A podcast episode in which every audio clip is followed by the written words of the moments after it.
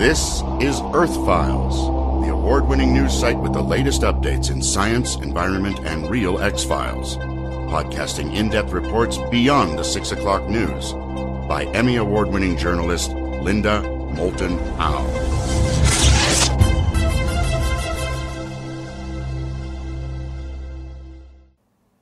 Hi, everyone, here and around the world in this poor and dear, challenging, and changing earth. This week, the New York Times headlined, How Bad is the Western Drought? Worst in 12 centuries, study finds. The photo is the unrecognizable dry and cracked Great Salt Lake in Utah. The byline is Albuquerque, where we are also in serious drought. A climate scientist at the University of California, Los Angeles, A. Park Williams, PhD, used tree ring data to measure the drought. The result? The past two decades from the year 2000 to 2021, quote, is the driest 22 year period since 800 AD, 1200 years ago, close quote. Professor Williams said there have been several megadroughts in the past millennia that have lasted 30 years. And sadly, Dr. Williams says, quote, it is very, very likely that this drought in the American Southwest will go on for at least a quarter century, close quote. Another climate modeler at the University of California at Santa Barbara thinks the American Southwest will become drier and drier she says, quote, and that's primarily because of the warming of the land surface with some contribution of less and less rain. We are sort of at a shifting into basically unprecedented times relative to anything we've seen in the last several hundred years. Close quote. Here's another disturbing headline from Wales in the UK. Quote, mystery as hundreds of dead birds fall from the sky onto the road, close quote.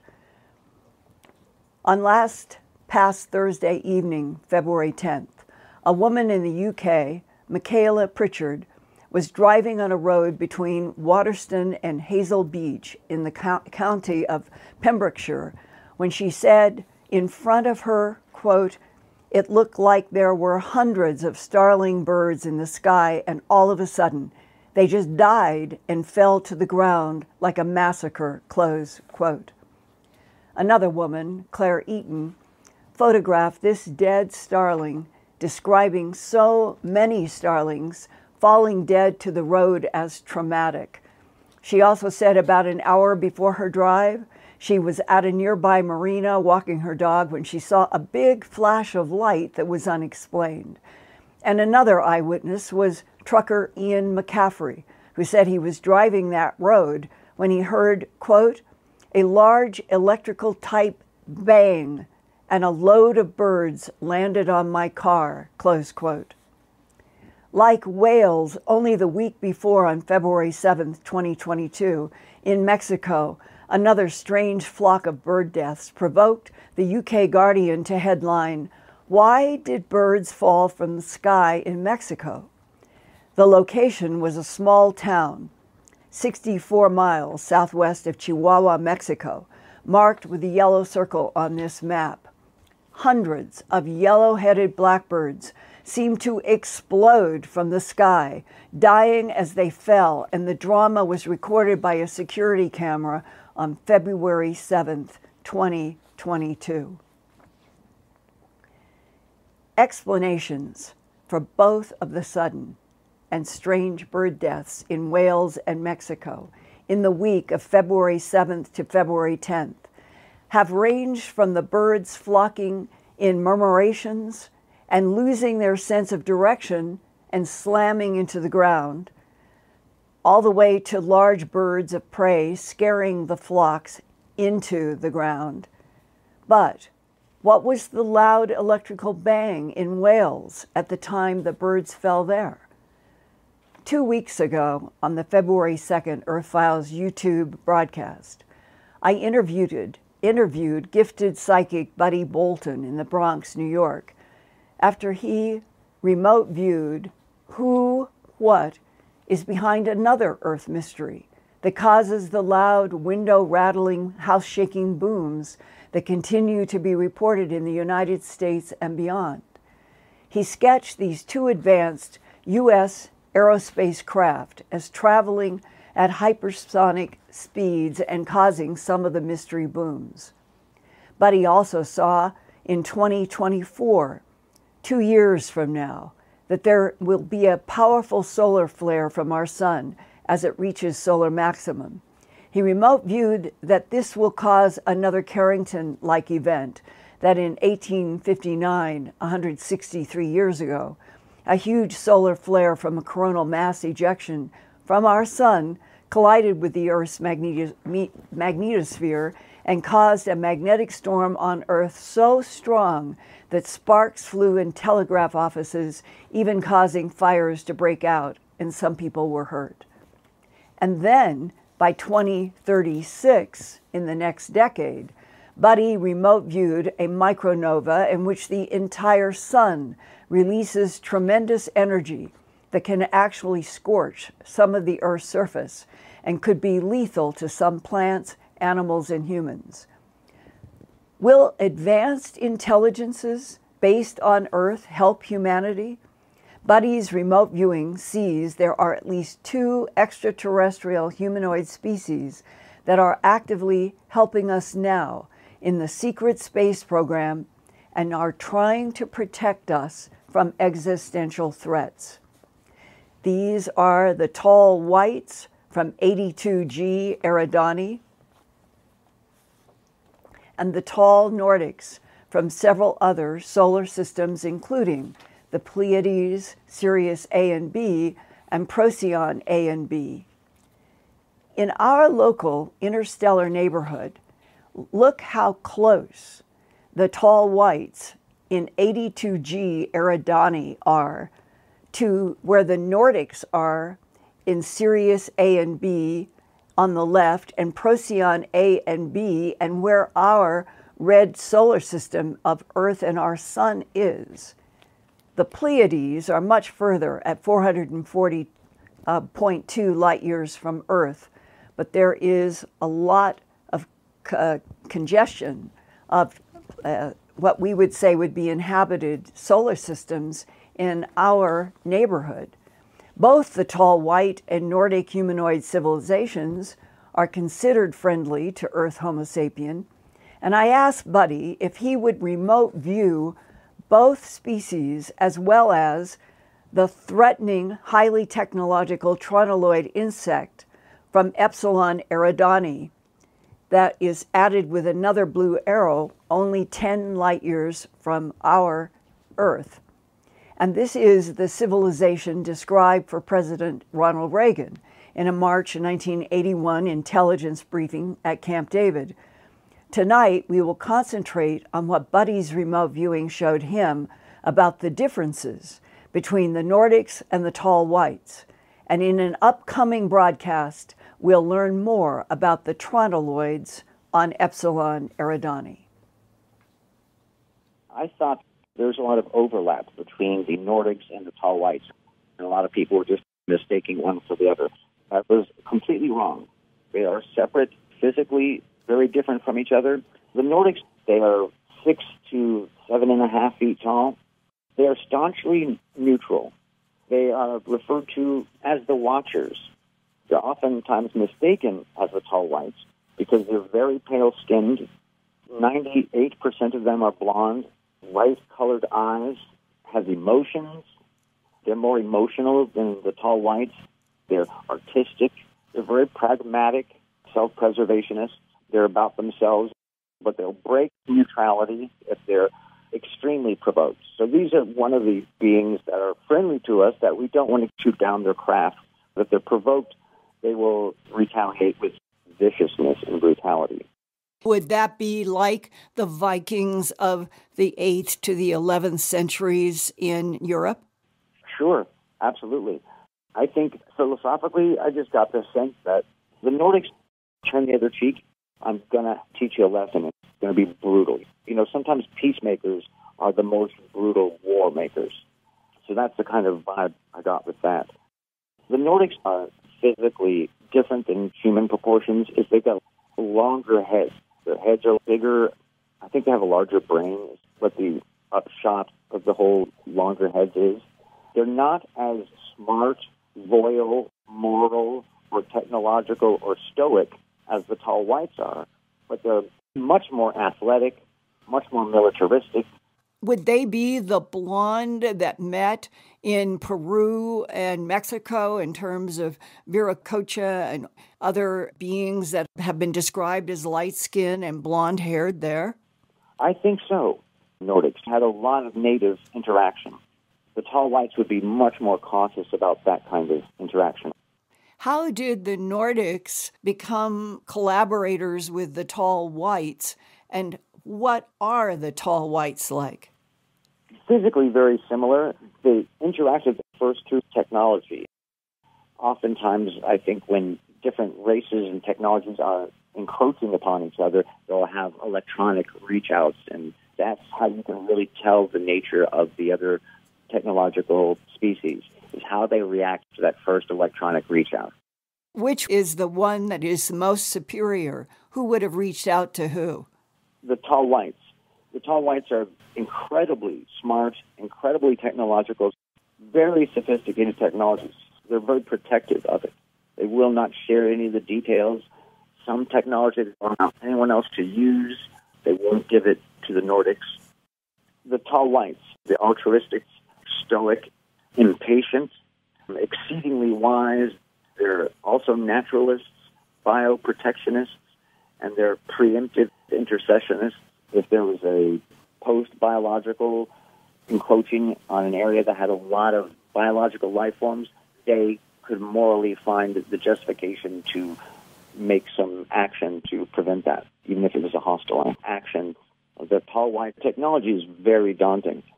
Can you explain what the basic difference is in the technological advancement of the tall whites over the Nordics, and why would they have ended up being collaborators if the tall whites will not give the Nordics some of their technological know how, that they're protective of it, and what their real relationship is to this planet?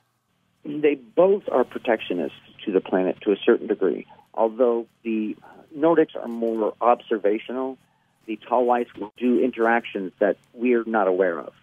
The tall whites are much more technologically advanced. They have more advanced power systems, more advanced propulsion systems, multiple different ways to construct craft that the Nordics don't know. It's like having another race that is 500, 1,000 years more sophisticated in terms of technology.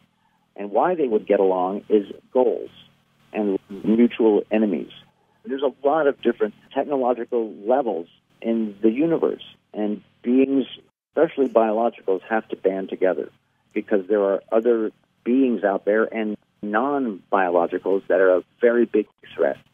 So that's why they would come together. But why wouldn't the tall whites then share technology with the Nordics? The Nordics have a tendency to be very hostile. If they're attacked multiple times, they will retaliate brutally.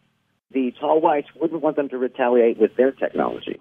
And the tall whites are more altruistic. They'll turn the other cheek. If a child kicks me in the shin, a child can kick me in the shin a thousand times. I'm never going to punch the child back. Mm-hmm. That's a tall white. If you know, a child kicked a Nordic in the shins 30 times, the Nordic would punch him. um, so the Viking mentality kind of makes sense if you try and understand who the Nordics are. So the tall whites are much more sophisticated, and they will not encounter you if you eat other animals. Nothing that was alive, even plants. Tall whites do not eat anything that has ever been living. It's all engineered. The tall whites have three bases in the United States. They're all mountains. Most of their bases are in South America. They have a shared base in Russia with other races. Who is in the base in Russia? It's Nordics, the tall whites, and a kind of mantid, sort of small mantid. And where in Russia? All I got was a giant freshwater lake. They all share it. It's underwater. Tall whites don't like to have underwater bases. They prefer everything in mountains. being a shared region of interest to these three different groups, they acquiesced to the desire for it to be at that location. Well, they're supposed to be in Indian Springs in the West. I wonder how they came to do a treaty with the United States for a large underground housing the tall whites in the Indian Springs underground area. I had this calling to go to Indian Springs. And I went to Indian Springs. I sent you some pictures of the craft that I saw lifting up behind this series of mountains out of this kind of valley. And the craft was absolutely extraordinary. Long and had a series of lights on it, white lights, and they would turn on. And it was very long. It seemed to be at least like five football fields. Wow. And that was a mountain area. Felt like it came out of the mountains. The tall whites are really intriguing to me. They are technologically so advanced, they can be immortal, but they choose as a race, they choose mortality. Why? I think that there are a lot of downsides to being a biological creature that is immortal. Biological creatures that are immortal could acquire incredible power. Then the new ones who were just born, to be immortal, they would be at a tremendous disadvantage. So they choose mortality for so many different reasons. They can be over 700 years old. Well, do you think that the tube technology that was shown to Linda Porter by the praying mantis and the gray, it had tall, very white skinned beings that had blonde hair, black hair, brown hair, white hair, some humans. Do you think that technology that some of the abductees call the resurrection technology would be used, maybe even created by the tall whites for controlling the recycling of their souls? I haven't explored that. And it's a very big question on multiple levels. I got a distinct sensation that the longer the total distance, the more dangerous it is for them. So if they had to go from another galaxy, it would be far more dangerous than traveling from Ganymede. What is their relationship with Ganymede, the biggest moon in our solar system that orbits Jupiter? Are they there? Do they have a base there? Yeah, they have their own, strictly their base there. They have a population there. They need their own place that is just off of Earth. Here in this solar system, the tall whites have a base on Ganymede inside. It's even more than a base. It's kind of like a home. They have bases here. Each one is very purpose oriented. But the Ganymede, there's a sense of relaxation and comfort. For home location, it's mostly exclusively the tall whites. Could you see in your remote viewing what the inside of Ganymede looks like where they are based? When I went on this viewing today, you get smells, sights, and sounds. You have kind of like almost being in a video game where you can go left or right. I didn't get into as much as I'd like to, but I spent so much time on it and it was exhilarating. If you just look at basic astronomy, the reality of how many solar systems in every single galaxy, how many billions of solar systems per galaxy, how many billions of galaxies, it's preposterous to think that humans are the only ones. The universe is so built for life. Right. Every solar system has habitat and an energy source. And they now know that water is all across the universe the universe is a rainforest. It's teeming with life. And you can only presume the most logical thing is that there's going to be beings that are more aligned with our nature and ones that are diametrically opposed to us. And so that briefing Reagan got, I don't doubt it. And your question about how come we're not told, we have been stunted as a species. If 50, 60, 70 years ago we were told the truth and we slowly got to acclimate and condition we've been stunted by not getting that information. I don't think we should be scared. It's kind of like I live in the Bronx. There's good people and there's bad people in the Bronx. Yes, there's dangerous people, and I know not to do certain things in certain places, certain times, and things like that. And I don't think people should be afraid of the future. I don't think people should be afraid of the different beings. I think we should just be respectful and responsible and know who to align with and not be hostile because there's a lot tougher, smarter people out there than us. This goes to the heart of why it is so important that you have remote viewed the tall whites and the Nordics because everything that I've heard is those are the two big ones that are trying to protect this planet and humans on it. that leads to why can't this planet be told the entire truth that there is some consortium of planets who agree that the tronoloids should be stopped, pushed back, and that would give us some peace of mind, wouldn't it? That we may wake up to the presence of other life in the universe at exactly the time that the powers that be are worried about the tronoloids. But you have remote viewed, and the tall whites are equal to or superior to the tronoloids.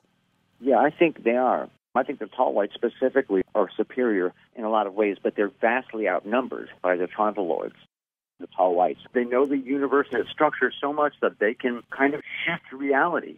And that shifting of reality, they can reshape environments.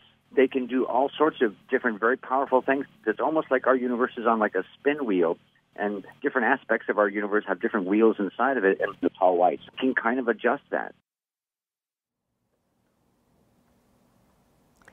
Buddy Bolton has also remote viewed the Tronoloid insect civilization in the Epsilon Eridani solar system, which is about 10 light years from Earth. His sketches of the beings and some of their technology are fascinating, and in an upcoming Earth Files YouTube channel broadcast, I'm going to focus on the Tronoloids. But these advanced tall whites, Nordics, and Tronoloids have at least one technology that is in common if they are intergalactic. That is particle entanglement for instantaneous communication across light years.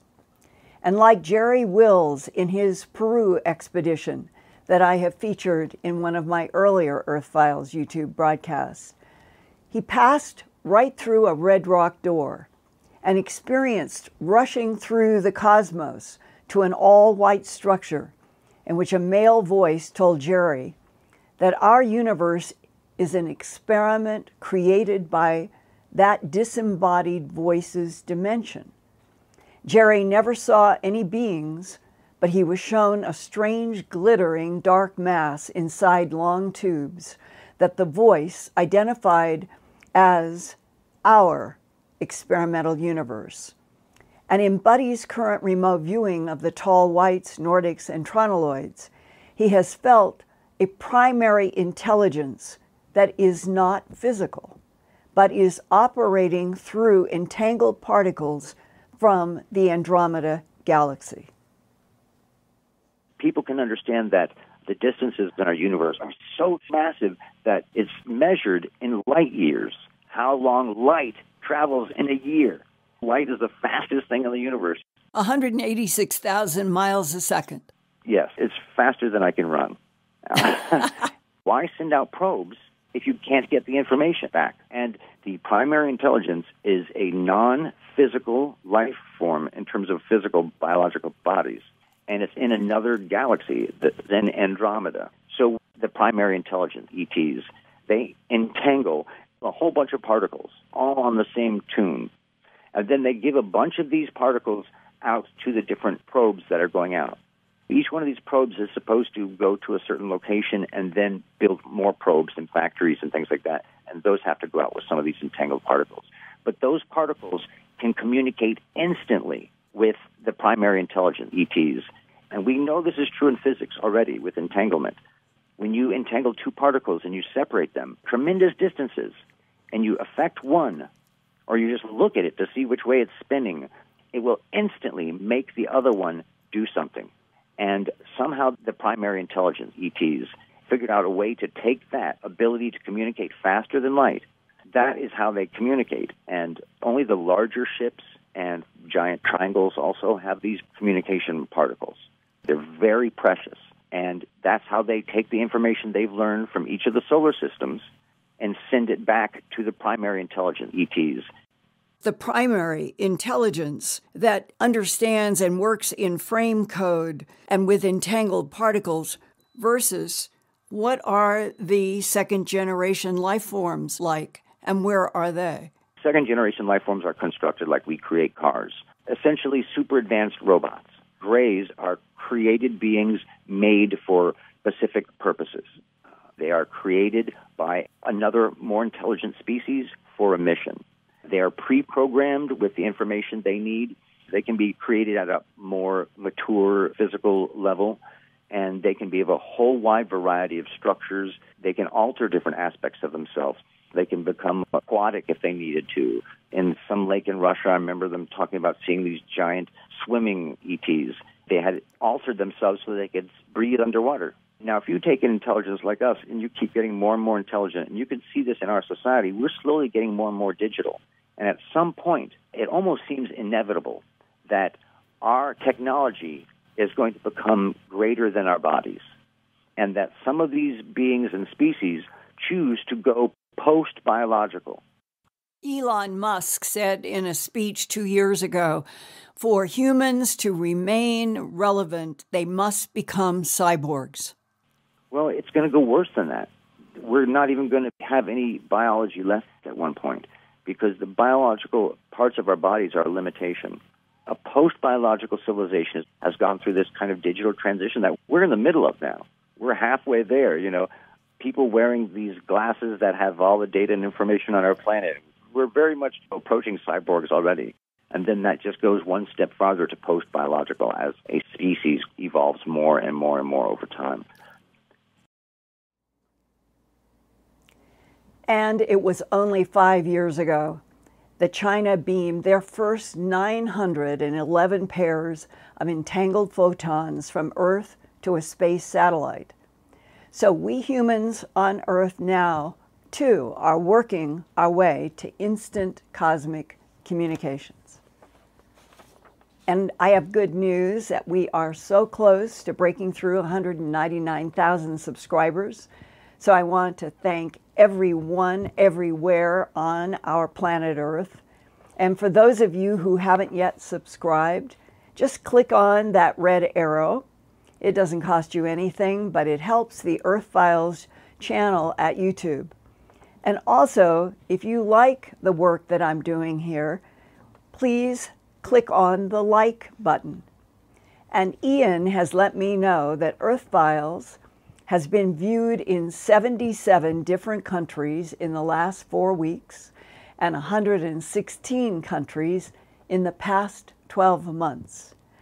Ian, tonight, where are our viewers from? Good evening, Linda. Thank you for that uh, presentation. Uh, just before we go into um, into that, I just want to say that uh, I'm broadcasting here from the UK, where we have another 72 hours of dramatic weather ahead of us.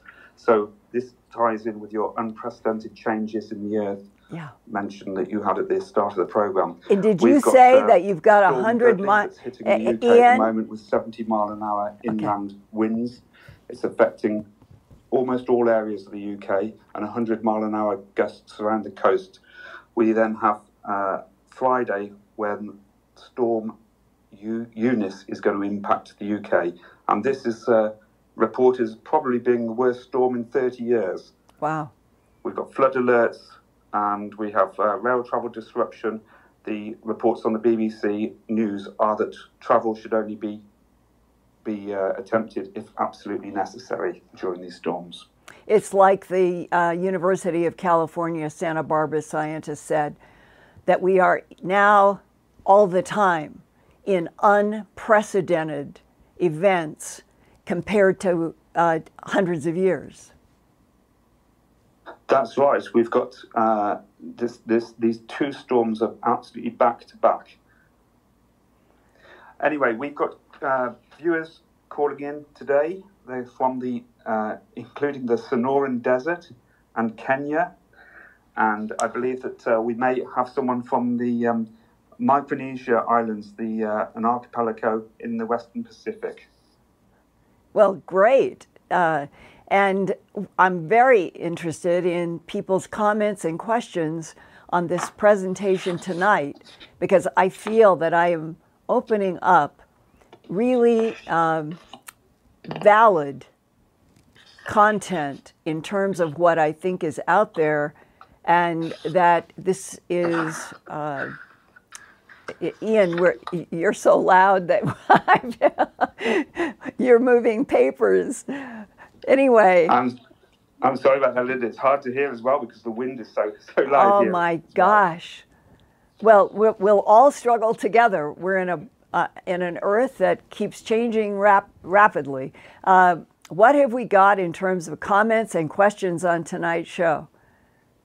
Question, Linda. How tall are the tall whites? The tall whites, as I understand it, average uh, around eight feet tall, uh, a little taller than the six to seven foot or seven and a half. The tall uh, uh Nordics are uh, in that area. A six foot Nordic would be considered short. They are seven feet to seven and a half feet. And the tall whites are taller than the Nordics at about eight. Linda, another question from Sexy Sadie. She says, uh, Linda, have you ever met Charles James Hall? Yes. And what do you think of his experience with the tall whites at Nellis yes. Air Force Base? Yes, I have talked with him at length. I have not a single question that he is telling the truth.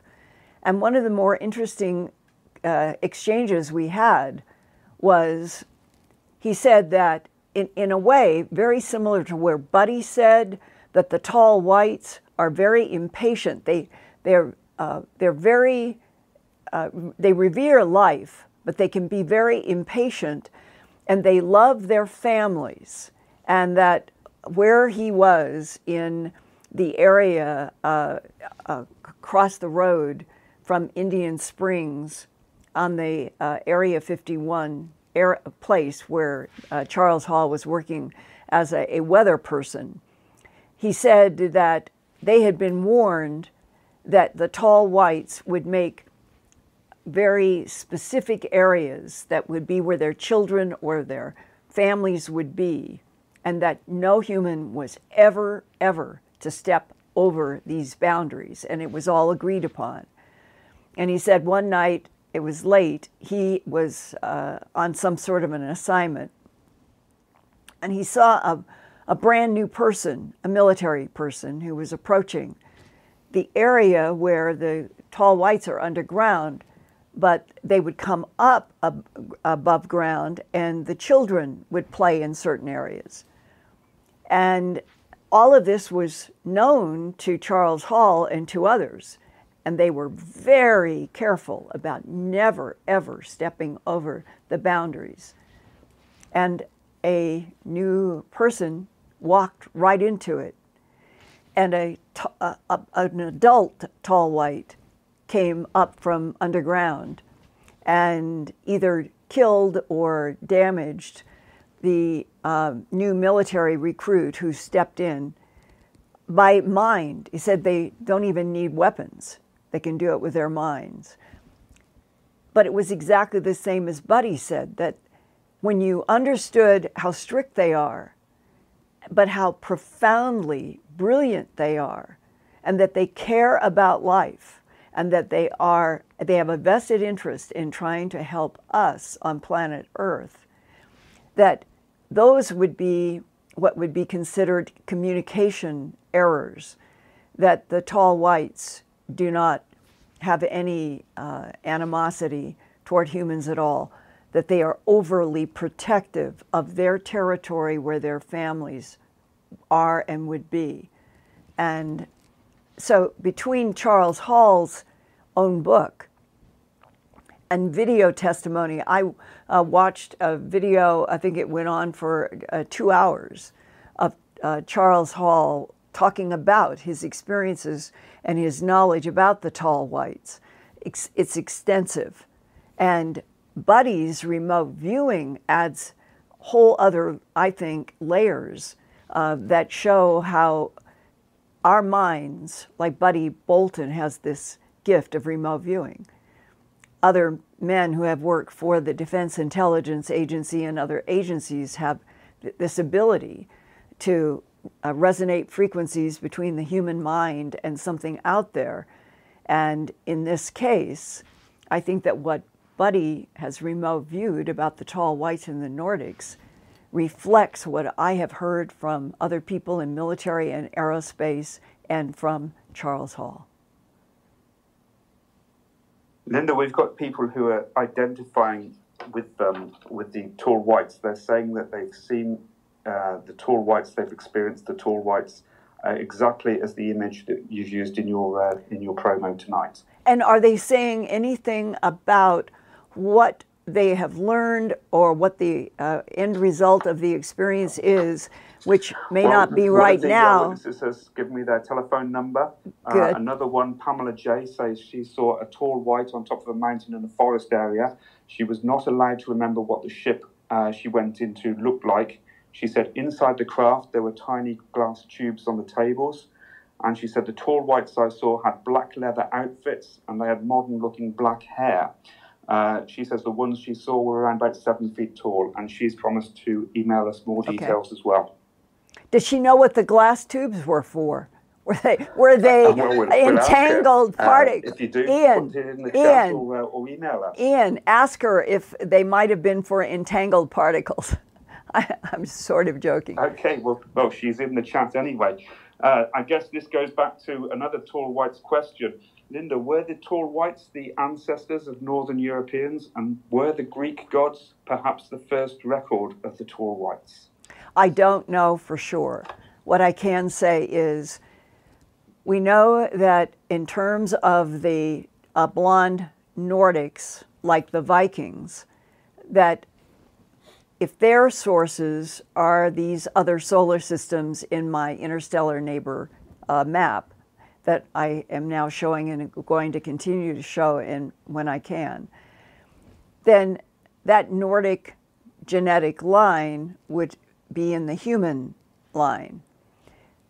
Where the tall whites come into the intersection of, and now I'm going to jump back to December 1999 and the DIA guy who had the long, long uh, discussion with me about his studying conflicting extraterrestrial civilizations fighting each other over our planet Earth and said that our government, the United States, had proof, he used that word, had proof that the three extraterrestrial civilizations had been in conflict over Earth for 270 million years at least.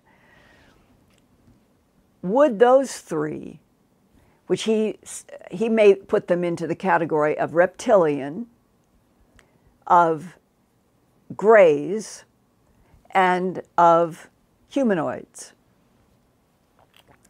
So now, if you go back 270 million years, what would be the relationship of the current whites on the uh, 82G Eridani solar system?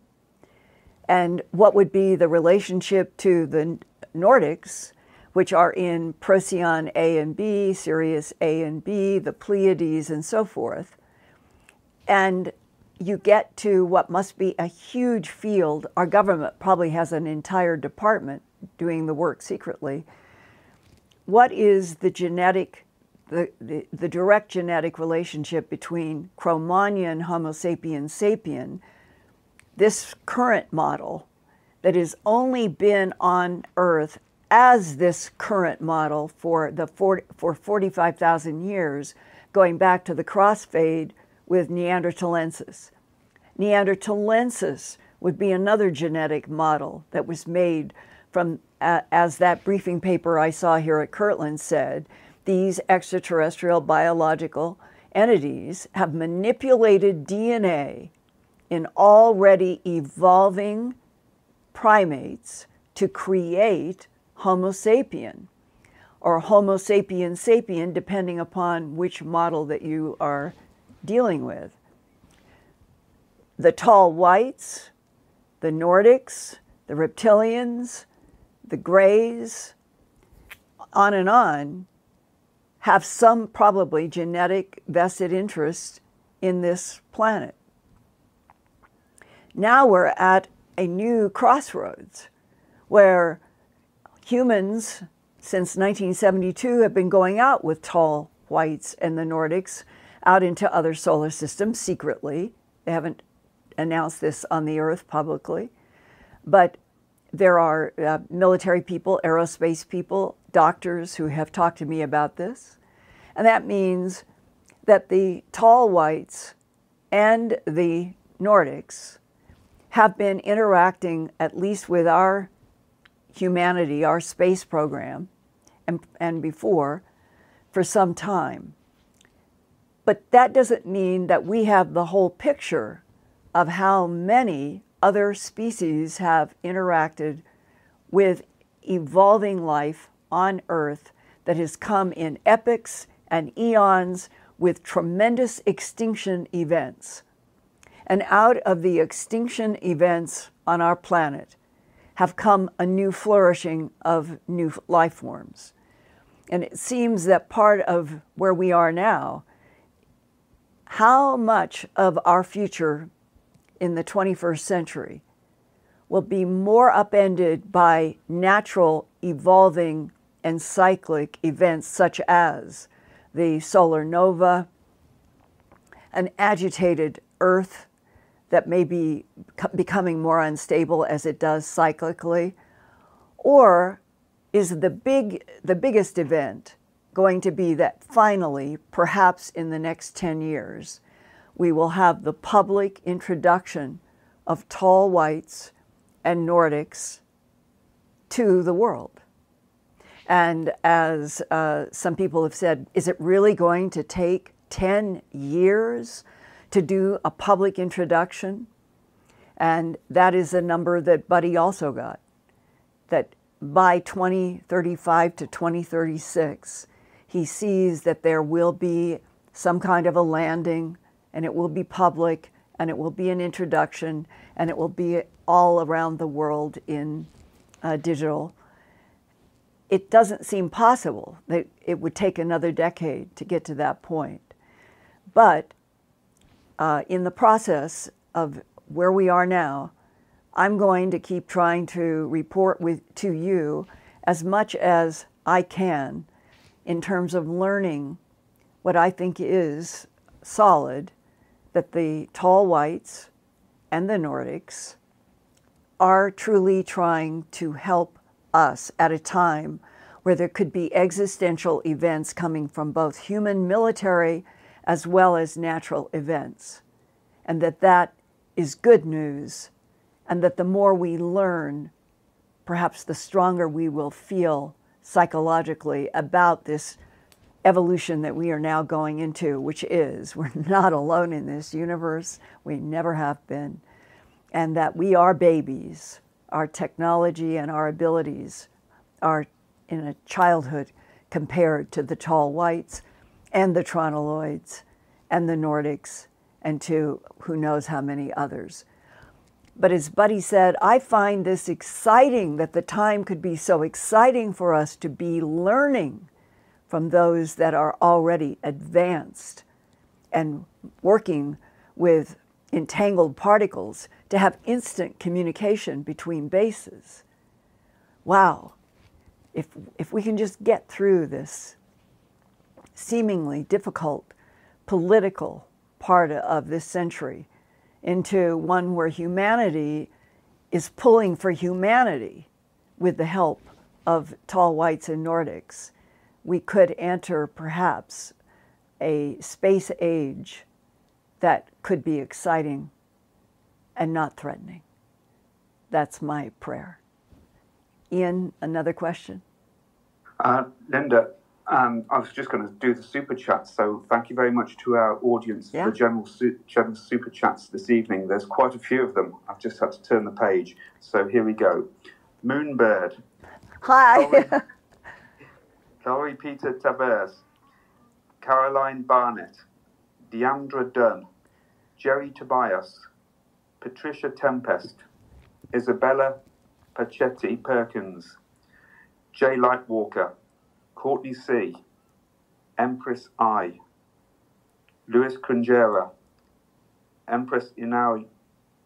I, I can't say the second word, I can't, can't, see, can't read my own writing.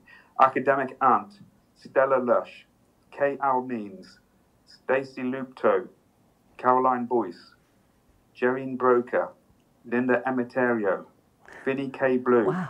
Kathy Iwanski, Just Zod, Wizard A. Thank you. Wow, you guys, thank you, thank you, thank you. Um, I am so glad I feel that you are supporting the work that I am trying to do, even though a lot of days it feels like I am trying to swim upstream against currents that do not want the truthful information to be out in the world, and I think it should be. As Buddy said, and following what I have said, it is an abuse uh, to our species to not know the whole truth. And so, thank you very much. And thank you to all of the people who have been in our audience and continue to come from so many other parts of the world. That means everything because I feel this should be a global movement on the part of humanity to want to know the whole truth of our relationship to these other intelligences who are either neutral, friendly, or hostile, and not be afraid. So thank you, thank you, thank you. And, and Linda, on the uh, locations, we've had Puerto Rico check in now and also South Africa. And I also want to say, wherever anyone is in the world tonight, they're going to be experiencing the February full moon, which is the First ah. Nation peoples called the yes. snow moon or the hunger moon or the bone moon tonight. Yes, yes, beautiful full moon tonight. Go ahead. Okay, Pamela uh, J has just uh, written in to say the tall whites that she witnessed were in perfect shape, but their bodies were chalky white. Yes, that is uh, a common description. It has been said to me, look, it, they're that white. The, the color of a white copy sheet. And that's where some people have said that in seeing them, you know that you're not anywhere near humanity. If, if I were that white, uh, we would think that, that something was really wrong. So we are kind of pinkish, beigeish, beigeish, brownish, brownish, uh, it, all of the shades. And theirs is this color. So right there might be a reason why we we don't see them or they don't interact with us yet because they have not been formally introduced. Uh, they're definitely working with the government in aerospace and a lot of places. But it may be because they are supposed to be so brilliant at every level that maybe it is true that they're working, they're helping us uh, in so many facets, but that they wait for the actual political public introduction when they know that all of humanity has had enough information that, that, that like a show like this, and we'll do others, is in a way introducing them so that when they finally showed up in whatever craft they chose to first appear with, that it wouldn't be fright, it wouldn't be scary, it would be, I want to see your ship. it would be, I want to know like all of us, uh, a hum, human we, we want to know so much more. And that would be healthy if that was the state of curiosity of humanity to the tall whites and the Nordics, and maybe even the grays. But I think that it's becoming so clear that the grays are mostly artificial intelligence and they are working for something, but it is not in the context of what the tall whites and the Nordics are trying to do. So that makes it even more interesting and fascinating, and possibly leaves questions of uh, what are the dangers? What are the upsides of our working as humans with tall whites, Nordics, maybe grays, uh, and others that we don't have a lot of details about, but that we would feel some kind of life brothership with other beings that are trying to help us. And that, that might slow down anything coming from the Tronoloids or other civilizations that might just be expanding their populations, but we don't want them expanding here And it seems like, in a way, that where we are on the earth now, with the problems of humanity learning to live with humanity on a planet that is facing a lot of turbulence environmentally, the same thing would be happening on other planets, and that this is it's going to go from the the site of Earth to our learning about our, our interstellar neighborhood and continuing. Because if there are three trillion galaxies in this universe, we're just scratching a teeny line in the surface, which I find amazing. Oh my God, to know about all the sections of the universe. And could black holes somehow be the holographic projectors of this universe, which is brand new, opening up in uh, Science News today? I find it just fascinating, stimulating, energizing, no matter what. So, what else have we got? Here's a great question, Linda. If we were to become acquainted with the ETs, what is the relationship we should expect? Obviously, they are may, way more advanced in technology, but perhaps not in other ways. We know they have had wars amongst themselves. Technology can hinder, stifle emotional and psychological growth. Is the relationship we should expect going to be like creator, sublife, adult child, father child, king's court slave, captor hostage, scientist love rat, or equals? I think that all of those have been the situation on Earth up till now. And my feeling is, from what I have been learning from several sources about the Nordics and the tall whites, if they wanted a dominant position on Earth, they could have had it easily. And it seems instead that what we are seeing demonstrated are beings that are willing to try to help, and as Buddy has remote viewed and seen several times, the tall whites have interjected. They have really, really helped us. But we don't know that they have made sure that X would not happen and why would not happen because they see the dominoes falling. That's one of the things that's been stressed. They understand the way the universe works at such a profound, deep, interstitial level that they can have predictions in time that go forward, backward, uh, that what they see, what they would say to us, if you go this way or this way, we will show you what will happen.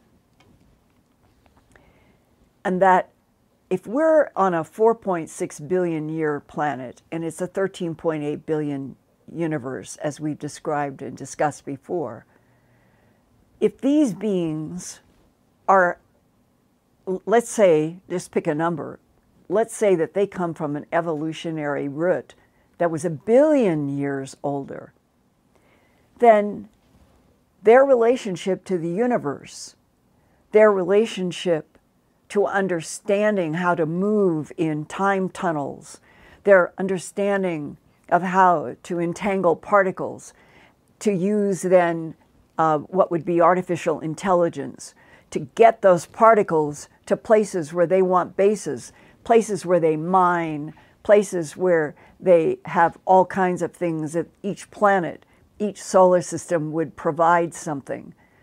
And that they have to get out the entangled particles first, doing it with AI, and then they establish their instant communication with what would be large um, supports, both in goods and minerals and a whole lot of things. They would have a whole support system in different solar systems.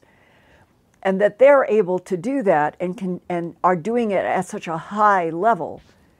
And we're babies and we're learning. Okay, so the high, tall whites, which are described by everybody I've ever talked to, have had interaction with them, they may be strict, but that they are very moral, that they care about truth, that they actually would seem to me to be beings that we could learn a lot from.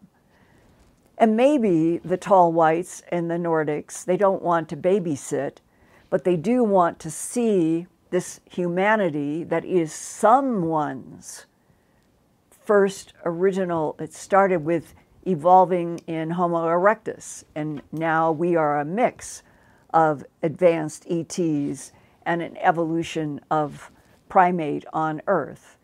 And that's what Homo sapiens sapien is. Well, those beings who know every single thing about the genetic experimentation on Earth, the ones that have based themselves in Ganymede for relaxation and study and whatever they're doing there, um, that if we go from this solar system to, say, uh, Proxima Centauri or to the TRAPPIST, uh, the incredible TRAPPIST planet system that seems to have two planets very similar to Earth. That all of that together, it seems to me that our relationship, when it's finally a public introduction, all humanity, all human leaders, and maybe it's done with a very specific time. Okay, this is the kind of crap that is going to appear.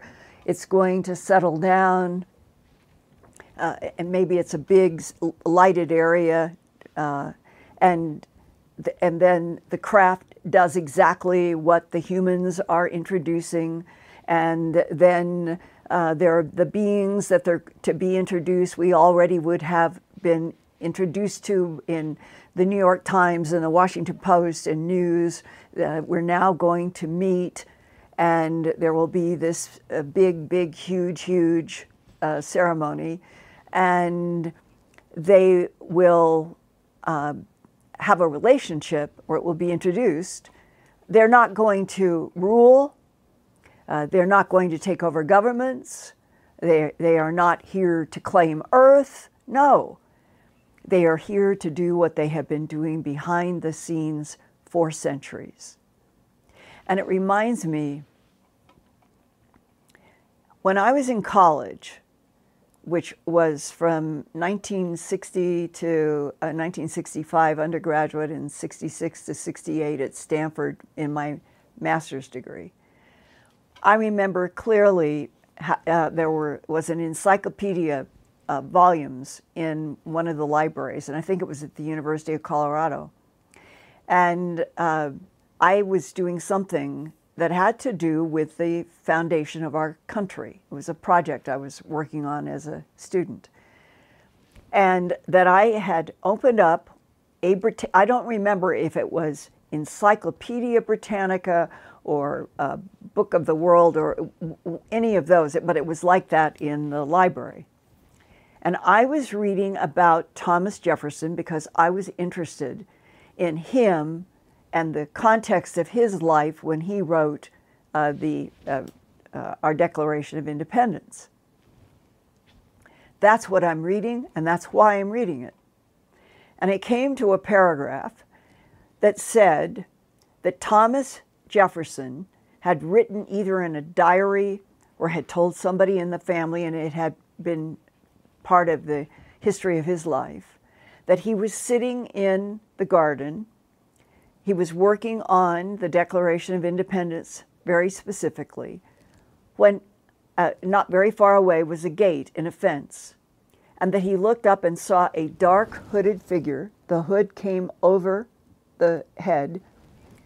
Uh, the cape was all the way to the ground. The dark hooded figure opened up the gate, walked toward Thomas Jefferson, laid down a drawing as uh, he communicated, this shall be the symbol of your nation.